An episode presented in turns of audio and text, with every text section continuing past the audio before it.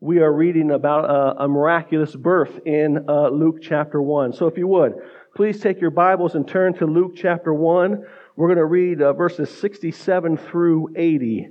Luke chapter 1, verses 67 through 80. And please stand as we give honor to God's word. And hear God's word for God's people. Verse 67. And his father, Zechariah, was filled with the Holy Spirit and prophesied, saying, Blessed be the, God, uh, the Lord God of Israel, for he has visited and redeemed his people, and has raised up a horn of salvation for us in the house of his servant David, as he spoke by the mouth of his holy prophets from old, that we should be saved from our enemies and from the hand of all who hate us, to show the mercy promised to the fathers, and to remember his holy covenant the, the oath that he swore to his father Abraham to grant that we shall be delivered from the hand of our enemies, might serve him with our feet in holiness and righteousness before him all of our days. And you, child, will be called the prophet of the Most High, for you will go before the Lord to prepare his ways, to give knowledge of salvation to his people in the forgiveness of their sin, because of the tender mercy of our God, whereby the sun rise shall visit us from on high to give light to those who sit in the darkness and the shadow of death, to guide our feet into the way of peace. The child grew and became strong in the spirit and he was in the wilderness until the day of the public appearance to Israel. Let's pray. Father, we thank you for this one long sentence in Luke. This is just one big long second sentence because it's just the author Luke, empowered by the Spirit, cannot just have the praise just roll off his tongue. It just it rolls off his tongue and he doesn't even stop or pause. It talks about a, an amazing birth, the prophet John who will come before and be the forerunner of Jesus. Lord, thank you for this critical piece in the Christmas story that sometimes we can tend to forget. And so, Lord, I pray that we have eyes to see and ears to hear this morning. Lord, continue to do your work of Christmas in our hearts this morning. Lord, I, am reminded of Philippians 1 that he who began a good work in us will complete it, will bring it to completion. Lord, I understand that today is a, a day of celebration as Christmas is coming and there's joy and there's, there's happiness and there's hope. There's a, there's a, and we're looking forward uh, to celebrating your first coming here. But we also recognize that living in the Genesis 3 world is hard and, and, and some bring um, discouragement, doubt, despair. They're dejected. And so, Lord, I pray for, uh, to give faith to those who are doubting right now to give hope to those who are in despair, to give encouragement to those who are downcast, and to give joy to those who are dejected. And Lord, there's nothing that we are called to do but turn our eyes and fix them on you and believe in Christ. And we will receive faith, we will receive hope, we will receive encouragement and joy.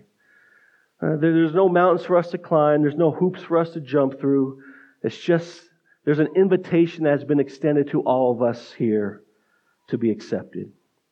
And so, Lord, I pray that all of us in here accept the invitation of Christ Jesus, the one we celebrate this Christmas season. In Jesus' name we pray, amen.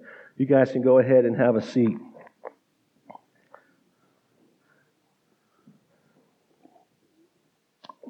How many of us in here have flown on a plane? Raise your hand. How many of us in here has flown on a plane more than once? Go ahead and raise your hand. Yeah, many of us in here. Um, and I imagine if you kind of think back to the first time you took a flight, uh, maybe you had a little butterflies, a little nervousness on getting on that plane. Then you sat on the seat, and all of a sudden you saw the flight attendant come up, and they kind of gave the safety and introduction speech on, on different things, seat belts, you know, the little, the little oxygen thing where your life preserver is, all that kind of stuff, right? And I bet you who was dialed in and paying attention that very first flight to the flight attendant? Raise your hand. Okay? How about the second, third, fourth, and fifth time? Who pays attention to the flight attendant? Hardly anybody in here, right? Hardly anybody in here. Uh, and that's because, you know, well, since my flight in 1979, the, the information hasn't changed. The little spiel hasn't changed except for maybe turning off your phones or turn your phones on airplane mode and tuck away your computers, right? Um, is Kristen here? Is Kristen here? Oh, she's in Texas right now. Okay, so Kristen is our resident flight attendant. I was going to have her stand and we were going to confess our sins to her for not, for not listening to obey. So that, all right, that just flew out the window. All right, flew out the window. All right, good. But here's the deal. I, I, we can tend to treat the Christmas story the same way we treat the flight attendant giving that safety instruction, right? We're, we're here, but sometimes we're not here because we've heard the story of Adam. We heard the story of Christ's birth over and over again, and we know it. And so I, I want us to be on guard, not to fall into that trap. This is what we've been talking about these last uh, three weeks before. This is the fourth week of Advent. But let's listen and let's worship and let's meditate on the Christmas story as if it were our first time hearing it. Because there's nothing more miraculous than God becoming flesh and dwelling among us. And then living the perfect life in your place and my place, and then dying on the cross for the forgiveness of sin. There's nothing more astonishing than that story. And every time we hear it, it should bring up a, a praise and a joy. It should well up in our soul. That should uh, ends in praise.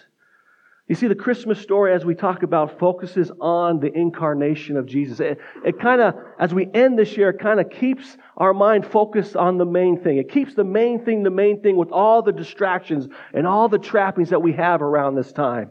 Sunday mornings, when we come to texts like this, it, it brings us back to have our hearts and our mind focus on the main thing, that incarnation of Jesus and how miraculous that was. And it's that, it's that here is where our faith, our hope, and our joy lies as Christians.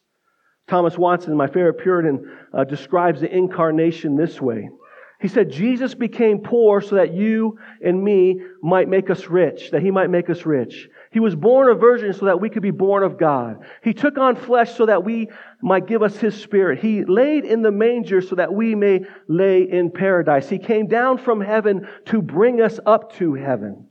That the eternal should be born, that he who thunders in the heavens should cry in the cradle, that he who rules the stars should feed from his mother's breast, that he who was born of woman, the woman that he himself made. This is an incredible and a miraculous event that God became man and dwelt among us. It's such an incredible event that all of heaven shows up at the birth of Christ and that puts on the greatest concert to ever on the face of this earth. Luke 2:13 says suddenly there was with an angel a multitude of the heavenly hosts praising God. So if all of heaven shows up for this event, the first Christmas, every time we hear the story, we should just be amazed. We should be in awe. And so let that be our heartbeat this morning as we look at really the story of one who usually is forgotten in Christmas.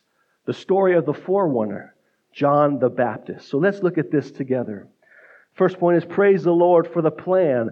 Praise the Lord for the plan. Verses 67 through 75. Look at verse 67. And his father, Zechariah, John the Baptist's father, was filled with the Holy Spirit and prophesied, saying, Blessed be the Lord of Israel, who has visited and redeemed his people, and has raised up a horn of salvation for us in the house of his servant David Notice right off the bat, just like his wife Elizabeth that Rich talked about last week was, was filled with the Holy Spirit, Zechariah is filled. He's guided. He's empowered by the Holy Spirit to fulfill this plan that the Lord has for him. He is God's man in this next plan and stage of redemption. And the Holy Spirit is, is behind this. He is the conductor. He is the, the maestro of this prophecy. And I say he's the conductor and the maestro because most commentators believe that this is a song.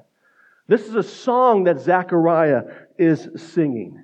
And so we're going to take it as such. In verse 67, we see that Zechariah breaks out in a solo.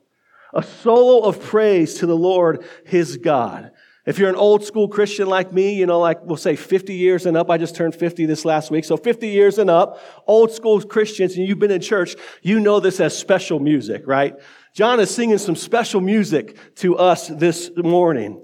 And uh, he breaks out with, Blessed be the Lord. That word blessed, this song is known throughout church history as the Benedictus because the opening lyrics is that of blessing. John is overwhelmed with joy that he just praises the Lord. And for us to understand why Zechariah is so overwhelmed with joy, we actually have to go back to Luke chapter 1 verse 5 and kind of be reminded of this story, of the story of John the Baptist. And so just turn your page, uh, turn your Bibles back a page and look at Luke chapter 1. And here, this is leading up to the second Christmas song ever written. The first one we looked at last week was Mary's song that Rich opened up and did a great job. That was the first Christmas song written. This is the second Christmas song written. And it might not be on your top 10, you know, Christmas list, but this is a vital song that you need to know, that we need to know if we want to understand the Christmas story. So first, look at verse 5. Verse 5 says, Who is Zechariah? Well, he's a, he's a priest from the line of Levi. He comes from this division of Abijah. The priests were divided into 24 divisions back then. And then twice a year, for the week, they would take turns throughout the year, twice a year, they would take turns in serving in the temple during the major festivals. Well, this time of year, this was Zechariah's uh, uh, uh, division to serve in the temple. And so he's a, he's a priest from the line of Levi. We see that he's married. He has a wonderful wife, Elizabeth, and they're considered righteous and holy before the Lord. Not that they were perfect, but, but their lives were, were dictated by the truths of Scripture. They had a desire to be faithful and obey the Word of God. They were faithful followers of Yahweh. But not only do we see that they're married, but there's another detail in here that we see, verse 7. But they had no child because Elizabeth was barren and they were both advanced in years. Many people believe that they were in their 80s at this point. And so for, for, for, for years, uh, they've been trying to have a child, but they could not conceive. And so here's a couple that no doubt got married again in their teenage years. And they were, that, that when they said I do and they were joined together in marriage, they were anticipating what kind of life they were going to have together. They were anticipating what kind of family they were going to have. They were going to have a, a bunch of kids and just leave this legacy for the Lord. But they didn't. The, the, that plan didn't come to fruition. And not having kids back in that day would, would be seen as a, a, disgrace, that there might be something wrong with you. In particular, on the woman, on Elizabeth. She would carry this disrespect, this shame that we see will be lifted in verse 25. But notice that even though you know, what they maybe planned in life didn't come to pass. That didn't stop them from honoring and worshiping the Lord. They were still faithful in worshiping the Lord. They were still faithful in using their gifts to, to proclaim the good news and to live for the Lord. I think many of us, this is, this is great application for us. This is great application. So let, let Zachariah and Elizabeth maybe encourage you this morning that even though your life and, and, and, your plans might not go the way that you have planned them or desired them or dreamed them to go, maybe He's taking you on a different course. Still be faithful. Look and trust as Elizabeth and Zechariah did on the Lord, knowing that He is sovereign, He is in control of everything, that He is good. Let, let them encourage you that for 80 years they served the Lord, even though there was a stigma on them. But that didn't stop them from trusting the Lord, and it didn't stop them from, from praying for a child. So let that encourage you this morning. I know as I look back on my life, uh, it, I, I, had a dream, I had a vision on what my life would have been. And um, it's not exactly that, but it's even better than that because the Lord is in control. So let that encourage you this morning.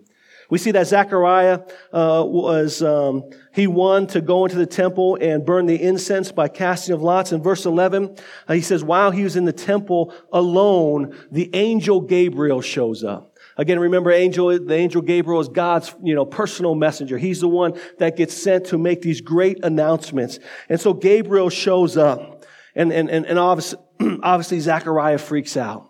And so uh, Gabriel's got to calm him down. Do not be afraid, verse 11, Zechariah, for your prayer has been heard, and your wife Elizabeth will bear you a son, and you shall call his name John. And then he tells him what this his son, who his son's going to be in verse 15. Your son is going to be great. Many are going to rejoice at the birth of him because he will turn many of the children of Israel to the Lord. Verse 17, and he will go before them in the spirit and the power of Elijah. He's going to fulfill this prophecy of Malachi chapter 4 to turn the hearts of the fathers to the children and the disobedient the wisdom of the just and to make ready for the Lord a people prepared. Zechariah, this is going to be your boy. You might have not gotten all these children early on in your life, but you're getting the one child. You're going to be blessed with the one child who's going to be the one who prepares the way for the Lord. Zechariah obviously is overwhelmed with this. He doesn't know what's hitting him. And he doesn't respond by faith, but he actually responds by doubting. Verse 18, and Zechariah said to the angel, How shall I know this? For I am an old man, and my wife is advanced in years. And then Gabriel, the uh, angel, rips off his credentials, tells him he's from the Lord, and he, and he presents this, uh, this curse on Zechariah that he will not be able to speak until these things come to pass. Why? Verse 20, because you didn't believe my words. And so we see that Zechariah then walks out of the temple, and there's people all around outside the temple, and they, they're trying to talk to him and he can't speak. So they realize that he has saw a vision. He has saw a vision. Now fast forward nine months and eight days and look at verse 57, 57 through 66. We see that this announcement has come to pass. John has been born. Zachariah and Elizabeth have their baby, their baby boy. And it's on, it's the eighth day, the day of circumcision and the day of naming the child. So it's kind of a bittersweet day for John, as you can imagine, right? Uh, but there's a big party because he is a blessing, because he's a gift, because they're old in age in their 80s and they get their first child. The whole city shows up to celebrate. And they're there celebrating with friends and family this wonderful gift. On the eighth day, again, they're about to name this miraculous baby. What are they going to name him? And typically back then, you would name the baby after someone in your family line, in your family tree. And so the, the, the people who are there asked Mary in verse 59. So, uh, Mary, um, Elizabeth, of course you're going to name him Zachariah Jr., right? That's what you're going to name him. And Elizabeth says, no, we're actually going to name him John. And we see that that doesn't really necessarily go over well with the people there. Can you imagine the pressure of just naming your kids, but then when you tell them the name, the people are like, well, that name doesn't work, right? Can you imagine that? And then, and, and, and so, and so in verse 61, you, you, you have this dialogue and they're like, John, why John? No one in your family's name is named John. You don't have a John in your family, so why would you name your name John? Like Mary, you know, hey, tell Elizabeth she can't name her name John, right? I don't know, boy, I just start talking like an Italian I am when I hear this, right? I'm moving my hands, I'm talking, you can see, you can hear the dialogue. Put yourself in this situation. And then someone has a bright idea like, hey, let's, let's ask his father what they may want to name him, right? And up to this point, um, he can't speak. Zechariah can't speak. And so in 62 it says, and they made signs to his father, inquiring him what he wanted to be called. So apparently a game of charades breaks out to try and communicate with Zechariah, right? For those of us at 35 years and older, we know what charades is. For you younger, it's gestures, right? You can't speak, you just make signs and you try and guess his name, right? And so here he is. and finally, Zechariah just somehow signs and says, Hey, verse 63. And he, Zechariah, asked for his iPad. It says writing tablet and wrote, His name is John. His name is John. And they all wondered. They were confused, like, what is going on? But immediately, as soon as he did that, what happens? He could speak. He began to speak and we have his first words recorded here. Over nine months, he was sitting in his doubt, working through that. And when it came time to name the baby, his faith overcame his doubt. And he named the baby exactly what Gabriel commanded him to, to name him via the Lord. His name will be John. And this is the background, and we can see why that Zechariah broke out in praise, in song, in a solo of worshiping and blessing the Lord. One that he had his baby boy finally, that they've been praying for for decades. That, that finally his wonderful wife wouldn't have to walk through the marketplace with shame and disgrace and people looking at the corner of their eye, but they would celebrate her. And that moved his heart as a husband. But more importantly, he understood that he as a priest would preach through Isaiah 40 and Malachi 3 and Malachi 4 that the one that he proclaimed as the forerunner that he told his people to look after would be his baby boy, John. So let's, let's quickly listen to his song together this morning. Again, verse 68, he opens up with blessing. Blessed be the Lord of Israel. Why? Why? For he has visited his and redeemed his people, and he has raised up a horn of salvation for us in the house of his servant. Zechariah breaks forth in this song of praise because the Lord has visited us. The Lord has redeemed us and salvation is upon us. That's why he's singing. He's singing what the Lord, the world has longed for since Genesis 3 in the fall. We've been longing for this serpent crusher to come and save us. We've been longing for this Messiah. I want you to put yourself in Zechariah or Elizabeth. What would have been your first words after not being able to, to speak? What would have been your first words? It would have been entirely credible for Zechariah to be saying, Thank you, Lord, for giving me back my voice. That would have been totally legit. It would have been totally appropriate to say, like, Lord, thank you for this blessing of this little baby. That would have been totally legit and appropriate. But John realizes that there's even a greater story than his story going on right here. There's a bigger and grander story that's taking place. It is the story of redemption. And he recognizes that this is coming from the hand of the Lord. Therefore, he praises the one who's bringing this story to pass. That's why he breaks out in song. That we have been visited by God himself. Jesus, his relative, would be in his um, Mary.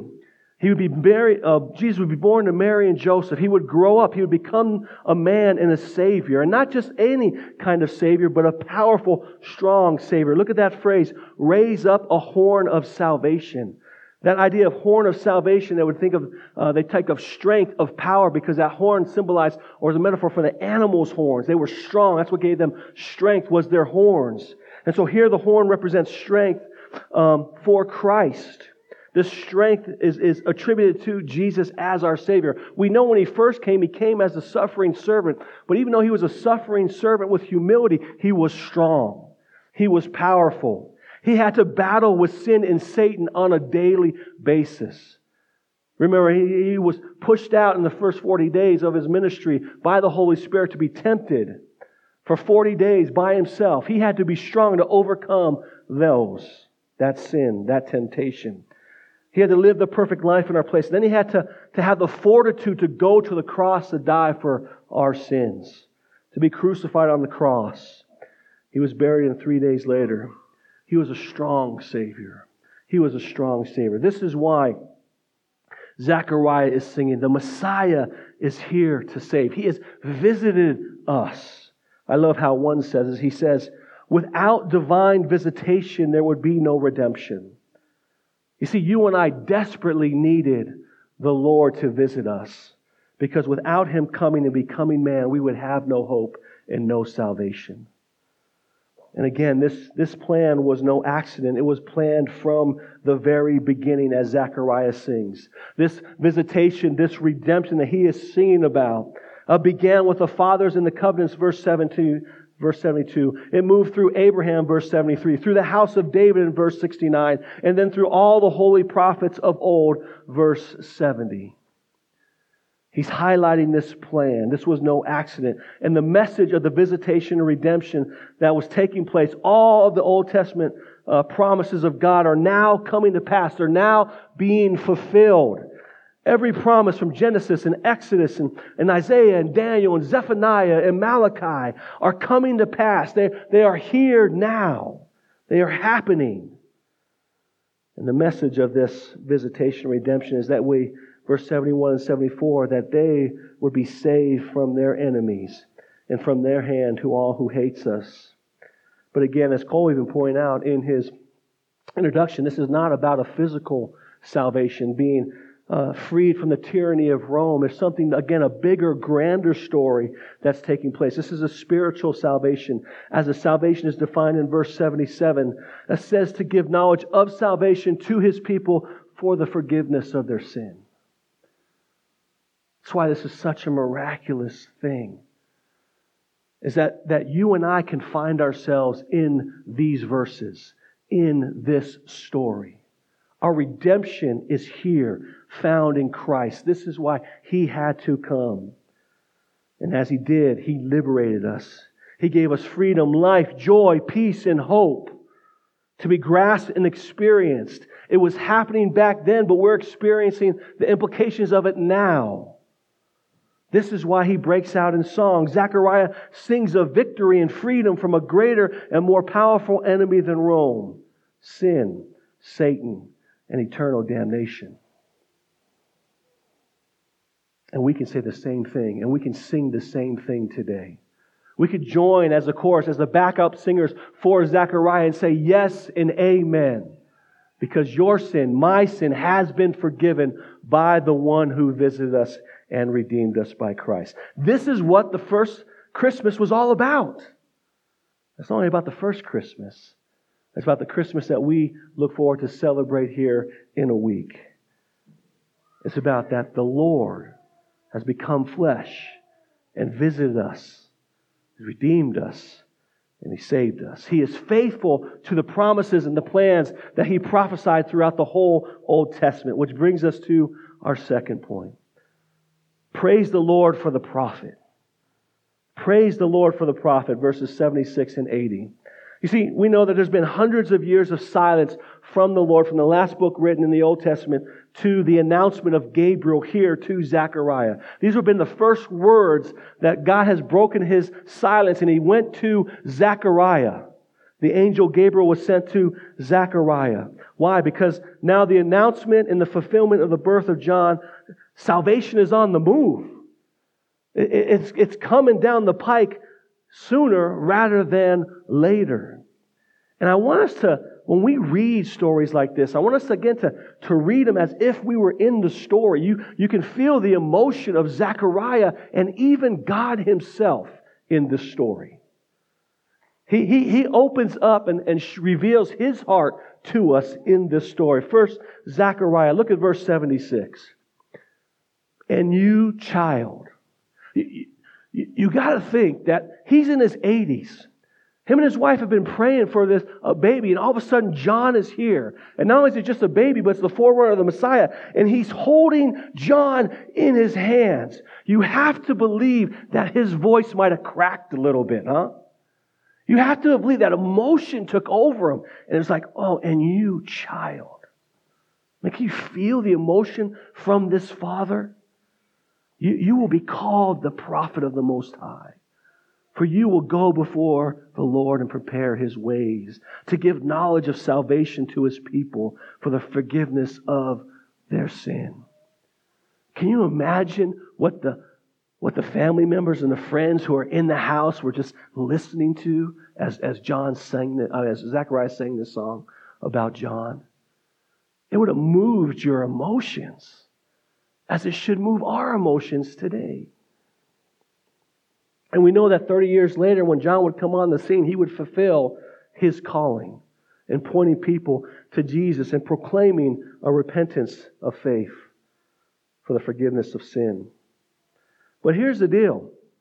We, we, we, we kind of start with John there. We, we forget how important John is in the beginning, in the Christmas story, right here. John kind of gets lost in the Christmas story, but again, he is vital. Jesus and John are connected from the beginning. They're connected from their mother's wombs in the very beginning. Yes, Jesus by far is the star of this show. But John will receive the best supporting actor. Because we know John would grow up and he would be the one who would literally connect and point Jesus in the manger to Jesus on the cross for you and me.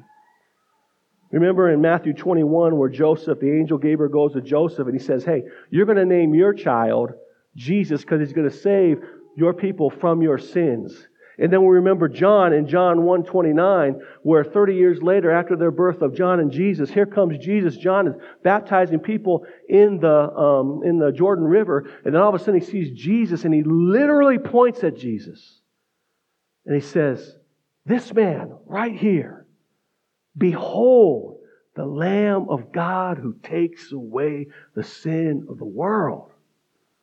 John is the connector from Jesus in the manger to Jesus in the cross. And Jesus himself affirms John as his forerunner. Luke 7:27, this is Jesus speaking. This is he. J- John is the one.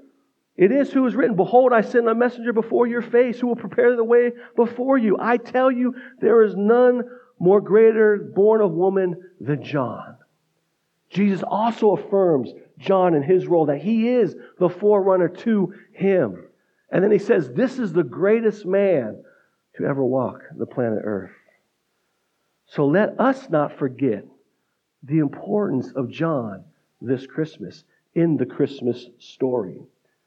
Many of us in our homes have Christmas decorations. We got, we got trees, we got nativity scenes, we got, we got stars, we got um, you know, the little nativity scenes with animals, and we got Mary and Joseph, we got shepherds, um, we even have kings there, which, you know, the kings don't come from two years ago, I mean, two years later, so they're not really at the nativity scene, but they're there, so they're even getting some love. But where's John?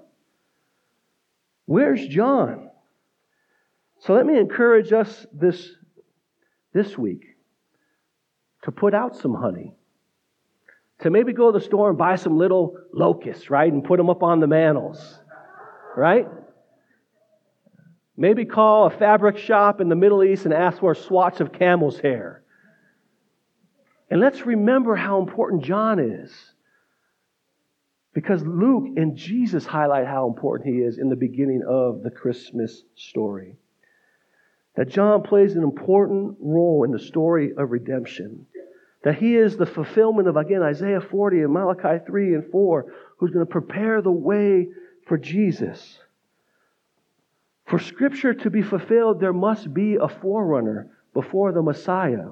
If there is no forerunner, there is no Messiah. And Luke points out, in fact, all four Gospels point out that's how important John is, that John is the forerunner and Jesus is the Messiah. John is the prophet who is preparing the way for the Lord to bring the message of salvation, forgiveness of sin for you and for me. And again, I just love how Luke highlights this, how he highlights Jesus and John and he puts them together. Luke presents us with two angelic announcements, two miraculous pregnancies and births, two sons, Jesus and John, two faithful families with one message for one purpose, verse 77, to give knowledge of salvation to his people for the forgiveness of their sins. Again, this is the message of Christmas. And it's no accident that the angel Gabriel, via the Lord, gave the forerunner's name John to accomplish this message of forgiveness of sin. Do you know what his name means? Do you know what John means? It means God is merciful. That's what the name of John means. It means God is merciful. Now look at verse 78 because now we see the motive of the Lord. Here's the Lord now opening up his heart to us in the story of salvation. Verse 78 because of the tender mercy of our God, where the Son shall visit us from on high. Mercy is the motive of God saving us. It's the, it's the motive of God saving us. It's the motive of the first Christmas story is mercy. Yes, love, joy, peace, mercy. I love what Spurgeon says about mercy in the Lord. He says, You never have to drag mercy out of Christ as money from a miser. Isn't that good? You never have to drag mercy out of Christ as money from a miser. He gives out mercy in abundance. What is mercy? Mercy is not getting what we do deserve. We deserve death, He gives us life. We deserve darkness, He gives us light. We, we, we deserve to be left in the darkness as it goes on, in the shadows of death. And that produces us to live in fear as we walk throughout this earth because we don't know what's coming over the next pass or around the next corner. But Jesus in verse 79 sends us, uh, but God sends us Jesus in verse 79, the, the sunrise. And, and he brings light.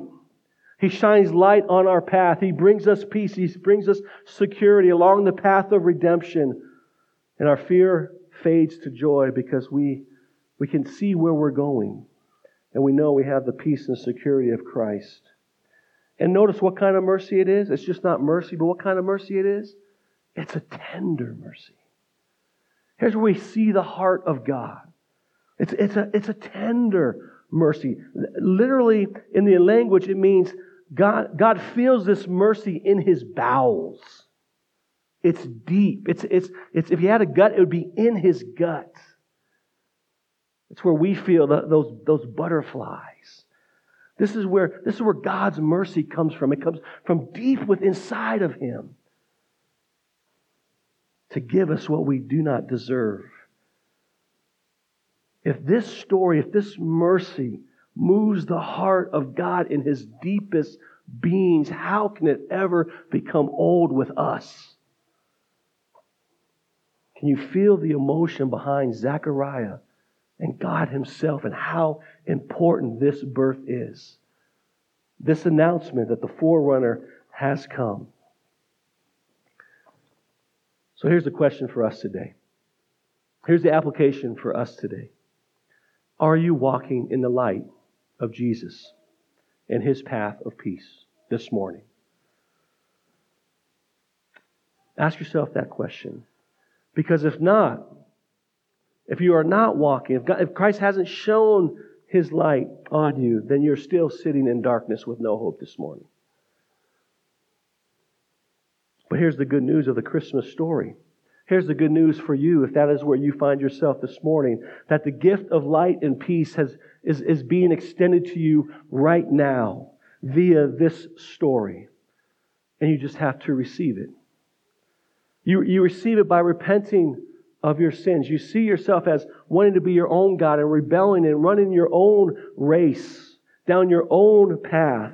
You repent of that, and by faith, you put your trust in Christ's life, death, and resurrection. You put your life in the horn of salvation, that is Jesus, the one who John is pointing you to this morning, and has pointed many of us to this morning. Today is the day for you to get off the path of darkness and death and get on the path of light and life. And again, you do that by embracing the one that John pointed to, Jesus Christ. Repent of your sins and trust in Him. And now, for many of us who have in this room, we have done that. We, we are walking on the, the path of peace and security and joy because we can see clearly because of Christ. I just have a couple of things for us to do this week. First, just break out in song. I think Rich mentioned this last week. Just, just break out in song, break out in praise, break out in worship for what Christ has done for you this Christmas season. Because the Lord has visited you and me. He has redeemed us. He has saved us. I mean, doesn't that make you want to sing?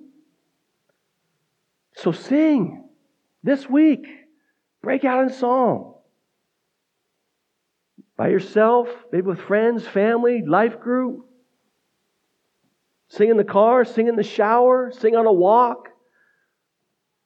If you want to go sound of music, get up to the Rocky Mountains and sing at the top of the mountain, you know. Just let it rip. Just sing. Meditate on this story and see what it does to your heart. See if it moves you as it did Zechariah. See if it moves you as it does God. So that's one. Just sing out to the Lord this week. And number two, can you and I also follow in the footsteps of John this week? And be the forerunner, the pointer to Jesus to someone we love in our life? Maybe it's a family member, maybe it's a friend, maybe it's a coworker who doesn't know who Jesus is. They're sitting or they're walking on the path of darkness, they're sitting in the shadow of death, and you have the gift that will bring light to their life. Can we be like John and point people to Jesus by announcing through the gospel? Can you and I do that this week?